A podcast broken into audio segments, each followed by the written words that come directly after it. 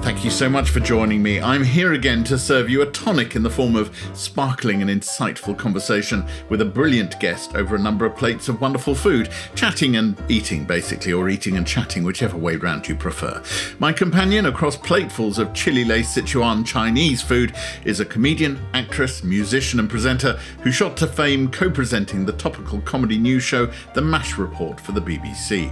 One of her brilliant satirical monologues on an interview with Donald Trump by Piers Morgan went very viral. I'm talking in excess of 26 million views. The show earned her a BAFTA nomination and went on to become Late Night MASH on the comedy channel Dave. She's also known for her piano based comedy songs, presenting a Game of Thrones fan show, and for being part of the West End improv group Ostentatious. Today we talk about being suddenly famous, the hugely popular lip sync series she did during lockdown, and why knits are scary. It's the multi talented Rachel Paris him in Lederhosen doing Lonely Goat Herd from The Sound of Music standing on our table in the living room. I think I think was a, a slow day. And just a quick note there is a brief discussion on late miscarriage and a lost pregnancy towards the end of this podcast, and we occasionally use some very strong language indeed. I'm standing on a corner in London's Soho by a restaurant called Bar Shu, which is a Sichuan Chinese restaurant. There are loads of Sichuan restaurants in London, but when this one opened, I think about 15 years ago, it was a bit of a revelation because there really hadn't been much like it. Um, they've recently launched a new menu. I've been coming here for years. Uh, delightfully, Rachel Paris said she had no dietaries at all and we could take her wherever we liked. So I thought, ooh, I'll take her to Bar Shu. Our table is waiting in the private dining room on the top floor. Hi, Jack. Hello. Nice to meet you. Lovely to meet you at last. How are you? I'm very well. Have a seat. Thank you. Keep your hat on if you like. It's it's still warming up up Maybe here. I will. Maybe I This is Oscar, who will be serving us today. Hi. Are you across Sichuan food? No. You're allowed to say no. No, I'm not. Yeah. Before we get to that, you know, I've, I've, I've been reading a book and I've been watching all the stuff on, online because now you, you can't, you know, you leave footprints in the snow digitally. And I, I say this in a very positive way. It strikes me that you're quietly livid, furious about quite a lot of things in a very honest and open way. Is that an unreasonable description of you? I can see why you got there.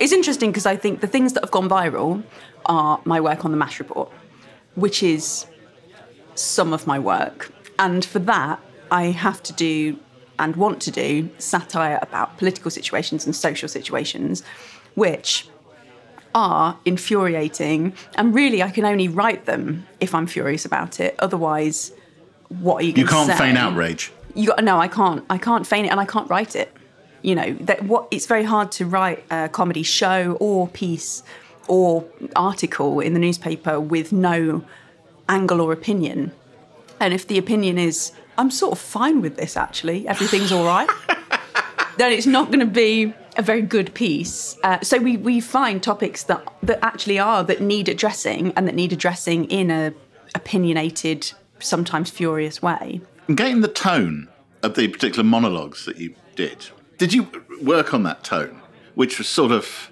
demure but livid? that is, I would say, the tone that's run through all of them. That was just what came naturally in terms of performance. And then in the writing, me and uh, co writers would aim to do that tone in the writing as well. Because it's not far off what I do on stage in my live shows, but turn it up with like little phrases like nervous Normans and things like that. Turn up the slight tweeness kind of of it. I wanted to rewatch the one about Trump and Piers Morgan. so e- explain that what that one was. That one was about Piers Morgan's big interview with Donald Trump that happened. Thank you. That happened. Uh, Tea was- topping up going on in case anybody's wondering why randomly Rachel's just saying thank you in the middle of it. just sending a prayer to Piers Morgan. Yeah. So he had interviewed Trump in 2018, and he'd basically, in spite of Trump already being a horrendous asshole, um, Piers Morgan had gone really easy on him and just asked him like questions about his hair, um, what he liked to do, and just like was really pally with him instead of what was needed, which was a really you know proper challenging interview. So the piece we did was about how to tell the difference between a puff piece and a proper piece of journalism, but the art that accompanied it was a picture of Piers Morgan uh, with like his head up Donald Trump's ass. Yes, basically. Hmm. I, I put that on Twitter, and Piers Morgan blocked me. he hasn't blocked me. Has he not? Uh, Which leads me to, but I think Piers Morgan knows exactly what he's doing. You know, he claims not to have liked it. He went out of his way to get it as much attention as possible, and it would have gone much more under the radar if he hadn't repeatedly retweeted it and drawn attention to it. But everyone said, "Oh, he's such an idiot for doing this," and I was like, "He's not, is he? He knows exactly what he's doing. He's got a plan." And when I got um, no, this sounds like such a clang. When I got nominated for a BAFTA, Did you get nominated for a BAFTA, Rachel yeah. Paris? Yes. Did you? sorry, sorry to mention it. Um, It just slipped but out. He like uh, quote tweeted or whatever it was then uh, the news about that and said, "You're welcome." Seriously. You've got a menu to your Yeah. left. Are there any things you don't eat that you don't like? Awful. Um, Okay, we can avoid the offal. We can definitely avoid the offal. in like our family, I'm known as like the vegetable dodger, but I'm not. It's just, especially in like you know spice and interesting flavors. Love love that. Um, do you trust me? He says. yeah. Yeah? Yeah. Yeah? I mean, I'm not legally obligated to finish it, am I? No, you're not So- legally obligated. so with you that haven't caveat, you I haven't trust signed a form. we won't I'll judge try, you. yeah. I mean, I'll quietly judge you Yeah, of course, but I expected that. on the inside. Yeah. So can we get some of the mixed dumplings in chili oil, Yep. uh, the salt and pepper soft shell crab, Yep. and the claudia fungus Yep. to start, and then the gongbao prawns, Yep. the fragrant chicken and pile of chilies. You don't eat the chilies. The twice cooked pork, dry fried green beans. Would you like that with minced pork or without? Without? Okay. Um, that's is that for your family so that they can hear you saying no? I'll just have the vegetables. Yeah. Can we get stir fried noodles with bean sprouts? Yeah, so we got another traditional dandan noodle, Not the dandan, just just fried noodles. just fried noodle. Yeah. Thank you. Thank you so much. Thank you. Thank you. I enjoyed that. I haven't been ordered for Really? since I was dating bad men in my 20s, you know. Well, I mean, it is kind of it is a bit of a kind of mansplaining thing to do, isn't Yeah, it? but in this context, it feels like the right thing to do. if you could just say that r- with real force, It really so that does. people don't listen and go, "Oh Christ, look what he just did to Rachel Paris." no, I think it's the right thing. Uh, it may seem, you know, according to gender roles and the ordering for and everything, but I'm fair, I'm fairly passive about food. I like to be presented with things Okay. and given ideas, so I'm actually I'm That- very happy that's about actually this. that's what's going to happen here. Have a ha- have a Sichuan peanut. I will. you suddenly get a lot of attention, and you've made it clear that wasn't entirely comfortable. No, I think I was wildly underprepared for it. Did, Not- you, did your Twitter following really go from like 440,000 in, Yeah. a in a week? yeah, it became yeah the most viewed, certainly video on the BBC ever within a few days. 'Cause were they clipping things Yeah. in, in that sort of James Yeah. Corden-esque YouTube-ish way of finding the bit? They that's- were. These things move so fast now, don't they, in terms of what people are used to and what goes viral. But even in 2017 to the start of 2018, it was a different world from what it is now. And the BBC weren't used to doing things that went viral. I do think I wasn't prepared for it. And they sort of put me on TV shows to talk about it. But I was also like, oh, I, I don't know what to start. I didn't have any media training or anything like that, and I was it was scary because you know half half the world, you know, Trump supporters, Brexit supporters, when we did Brexit ones, were absolutely furious and let me know, and that included normal people I know. I don't just mean like Twitter trolls and things like that. If you're a comedian who's normally doing po- political comedy, which I wasn't, you're used to your opinions being controversial. But going viral and also suddenly being an opinionated comedian doing political stuff, for me, happened in the same few weeks of my life. How did you respond to it emotionally? I um, waited a year and had a mental breakdown, to be honest. Seriously? Yeah. That year was insane and there was a lot happening. So that was happening uh, live at the Apollo and Mock the Week. All the panel shows happened within a month, a few You were months. suddenly famous. I was suddenly famous. Basically, everything changed uh, very quickly. And I think I was like, dealing with it, dealing with it, dealing with it. Exactly like a year later, after like the last guest left after Christmas, I just literally flipped and had like just panic attacks for two months. That's pretty grim. Yeah, it was pretty grim actually. You see, people would assume that if you've chosen a career on stage and making audiences laugh, that you want Yeah. the attention and the audience that by any means necessary. Were you surprised by your own response to it? I do, apart from by any means necessary, there's such a huge difference between going to a theatre and going on stage and performing your comedy songs at a piano to people and doing a political piece that goes viral worldwide and you're getting messages from India, America, Australia, and things like that, wishing you cancer. The difference between those two things are huge. And I will say, I'm always going to be more comfortable doing comedy songs in a theatre, basically, than doing that. I- Except that you did go back. And, and- exactly, And, do other uh, series. And, and, I and I and I hope to go back in the future. were you disappointed when BBC dropped it? I was disappointed at the way it happened. They didn't really talk to us about it or tell us why. And then Dave came along. We were like, oh, all right, cool. You've done one series with them. Do Mm-hmm. Yeah. you know what happens next? Are you at liberty to tell us? I am not at liberty to tell you. Oh, fantastic! well, I'm delighted that your career is moving in that way then. Thank you. Miss Crowley fungus. Wow. Thank I've you. Mm. got long arms, so we'll go closer to you. Thank you. Um, Thank you very much. All right. Should I spoon a bit on? yeah, why not? Whatever feels comfortable. This looks great. So is this mushrooms? Yeah. Mm.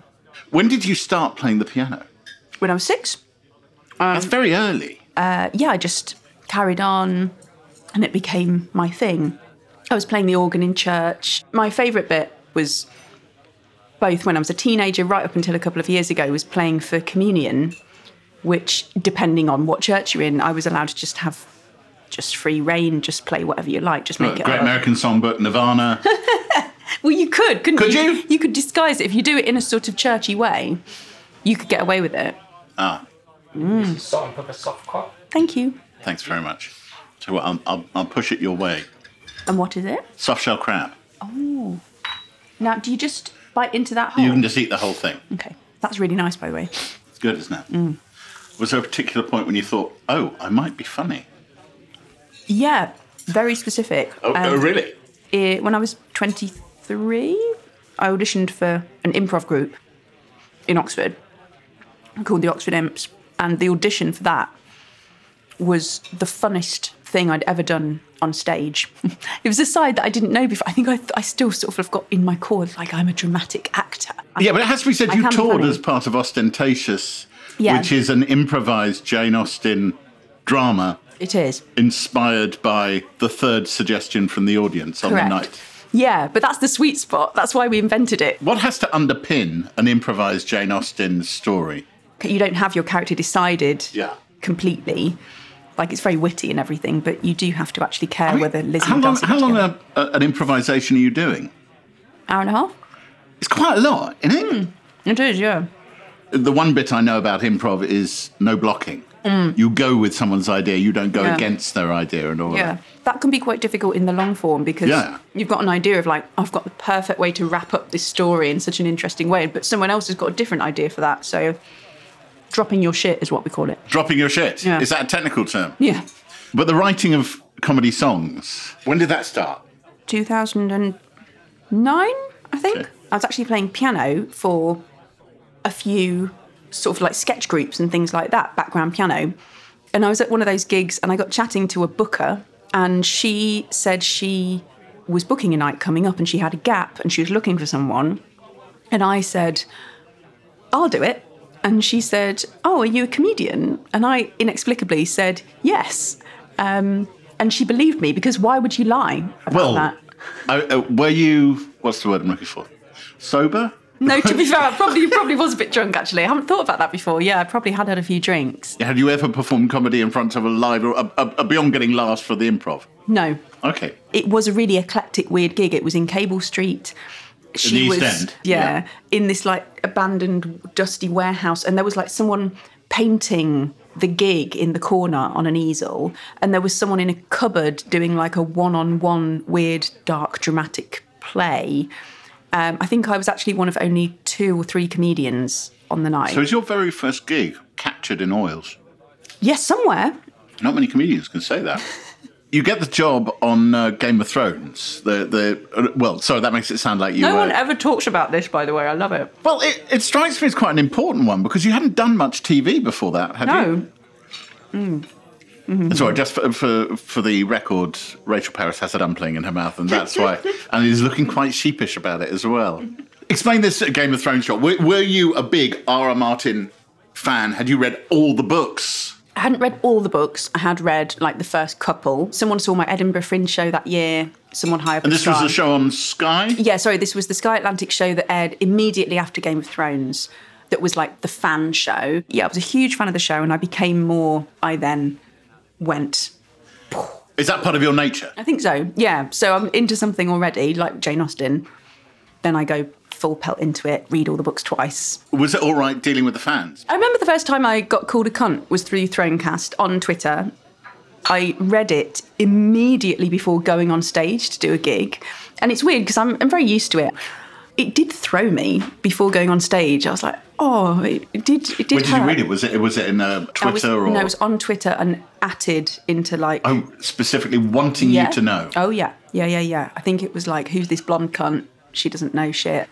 Loads of comments about my legs. Weirdly, Oh, so great. So you were objectified the moment you. hugely, hugely, uh, which was very new experience for me. It had never happened in comedy, or it was a, a, an interesting introduction to the world of television, and uh, perhaps quite a useful thing as well to be like, okay, so you will get judged for how you look. I was like, oh, okay, so this is part of it, and how I should stand as well in terms of how you appear on You just camera. put your hand on your hip as though that was a, a, a requisite part Yeah, of. there was a thing about like, um, and I don't know how much I've used it since, but I was advised to actually lean forward uh, as you're addressing the camera, lean forward so that your head and upper body sort of appear slimmer and your lower body appears smaller. Nobody ever told me that trick.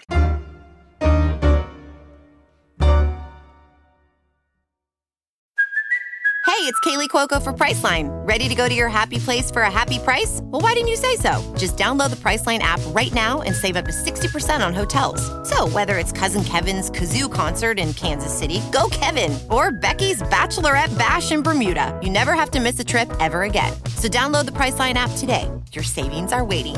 Go to your happy place for a happy price. Go to your happy price, Priceline. Do you ever wonder how celebrities order food? Like, is Sarah Paulson a Diet Coke or a regular Coke girlie? Some peasant coke? No. or how does Sofia Vergara order a pizza? No, no, no tomatoes. I cannot eat tomatoes. Yes. Are you cool with mushrooms? Not really. If these are the details you need, and I know you do, I have the podcast for you. I'm Jesse Tyler Ferguson, and on my podcast, Dinner's on Me, I take some notable friends of mine out to dinners in Los Angeles and New York City. Listen wherever you get your podcasts. That thing was delicious. So you have this book, uh, Advice from Strangers, That's which right. was basically advice collected from your audience on a tour. That's right. A few years ago, yeah. yeah, and, and you've answered or responded to the advice. That's right. Lots yeah. of little the bits. most of- interesting or unusual bits of it, yeah. it says, "Don't sleep with the bassist." Yes. We've actually shared a bassist, Robert Rickenberg. Oh my God, of course. Oh, Uh, Rob. and anybody listening to this podcast on a regular basis will hear Rob play the theme tune to this with me. Wow. So your thoughts on basis are: uh, I disagree. Bass players are likely to be dependable, quietly confident, a team player, not attention-seeking, and have good rhythm and skillful hands. Right. And I thought she has met Robert.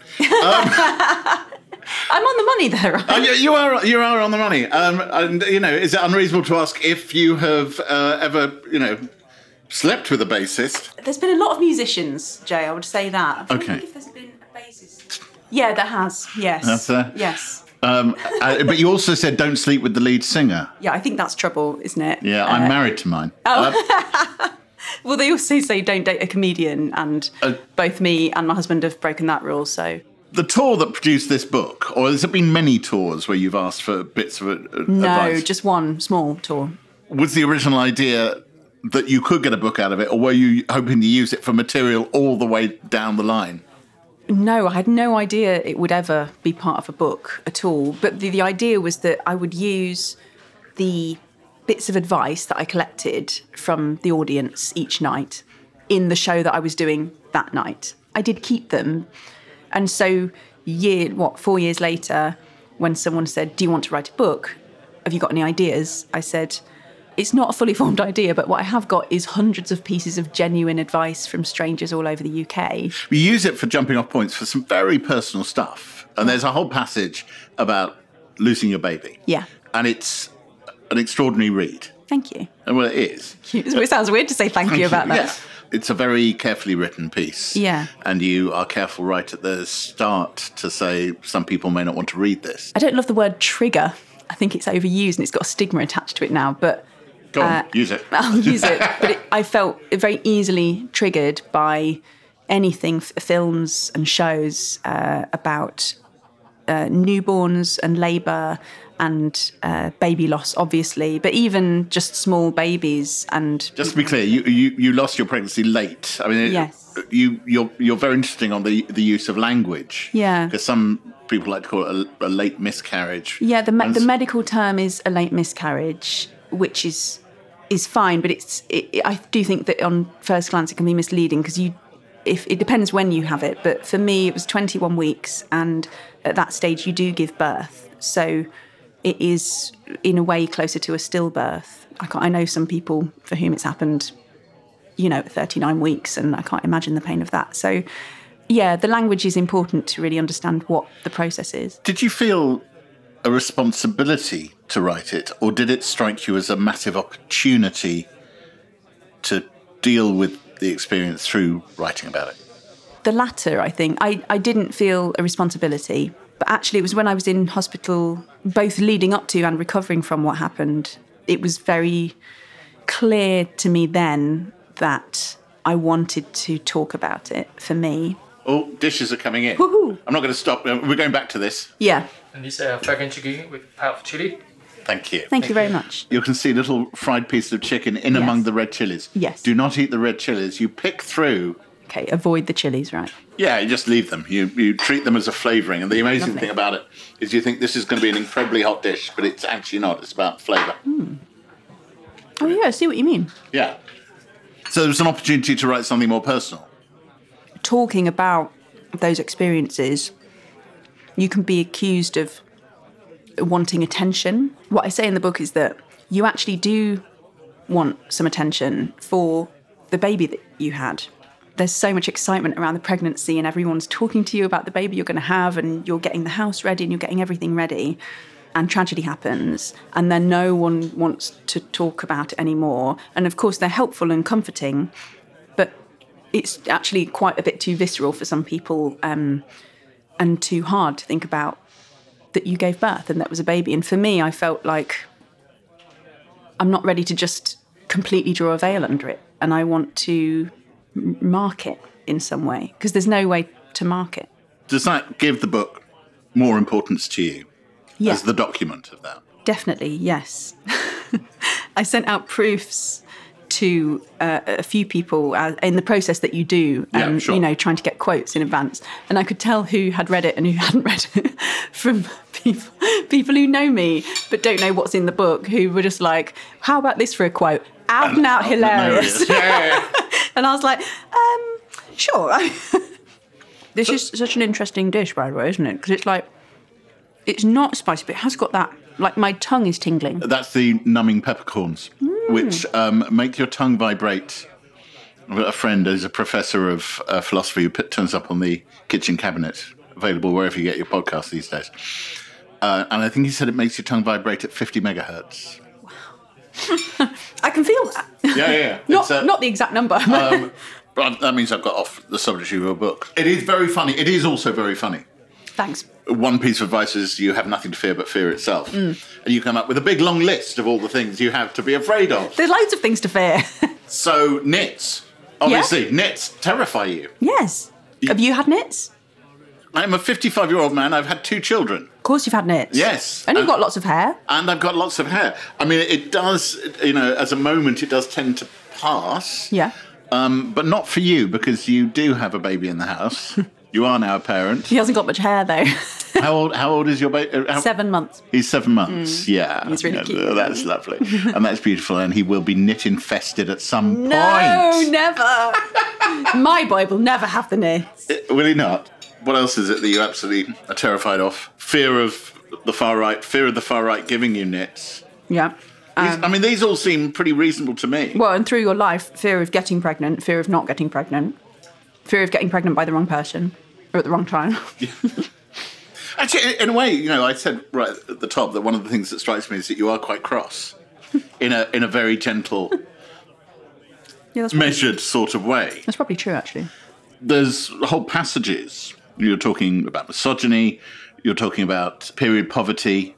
The terrific story of your period starting in the middle of a performance of ostentatious. Which I wasn't angry about.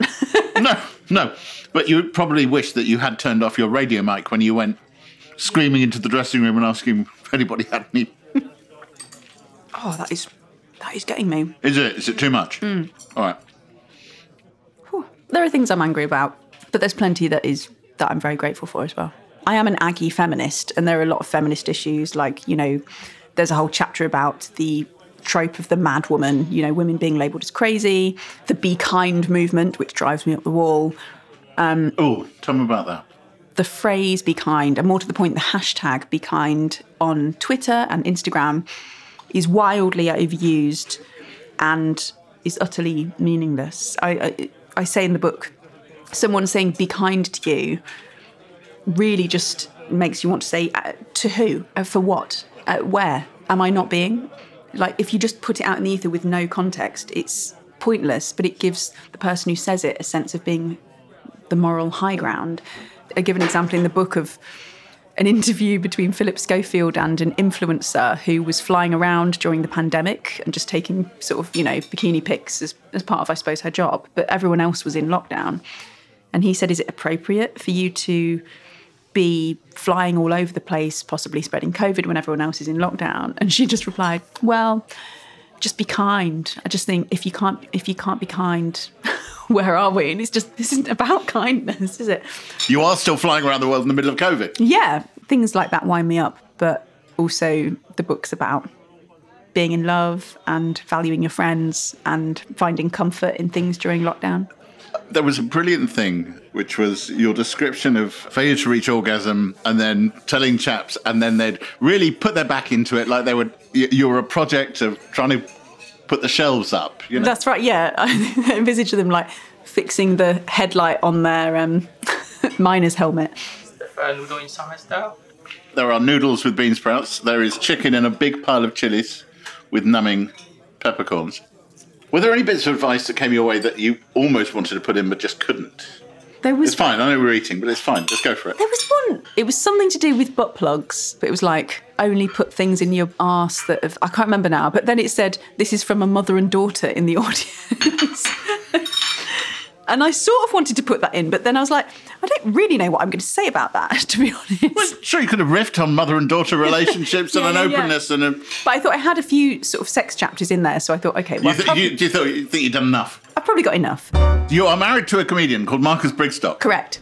Um, during lockdown, you and Marcus, I'm not sure which bit came first, the comedy nights or the lip syncing. The lip syncing did. If ever I've seen a manifestation of two people locked in a house together, Doing over elaborate costume and lighting.